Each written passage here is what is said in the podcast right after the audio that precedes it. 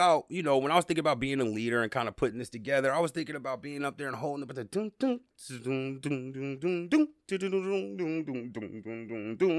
it's almost like that, right?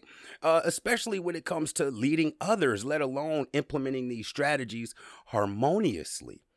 So I got to thinking about, uh, you know, back when, and I've said this on, I told this story on a previous episode, when I played violin and when I started off very early, I knew about music, notes, scales, and all of that, but I didn't know the full depth of it, right?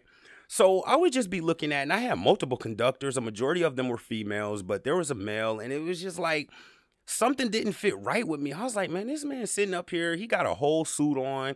He's the the, the center of attention, and it almost looked like he, he bossing you around, and he's waving everything and all of that. And I was like, and we just playing.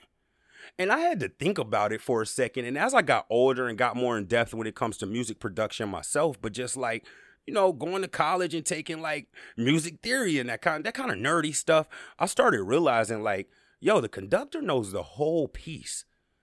Down to the note, to the step,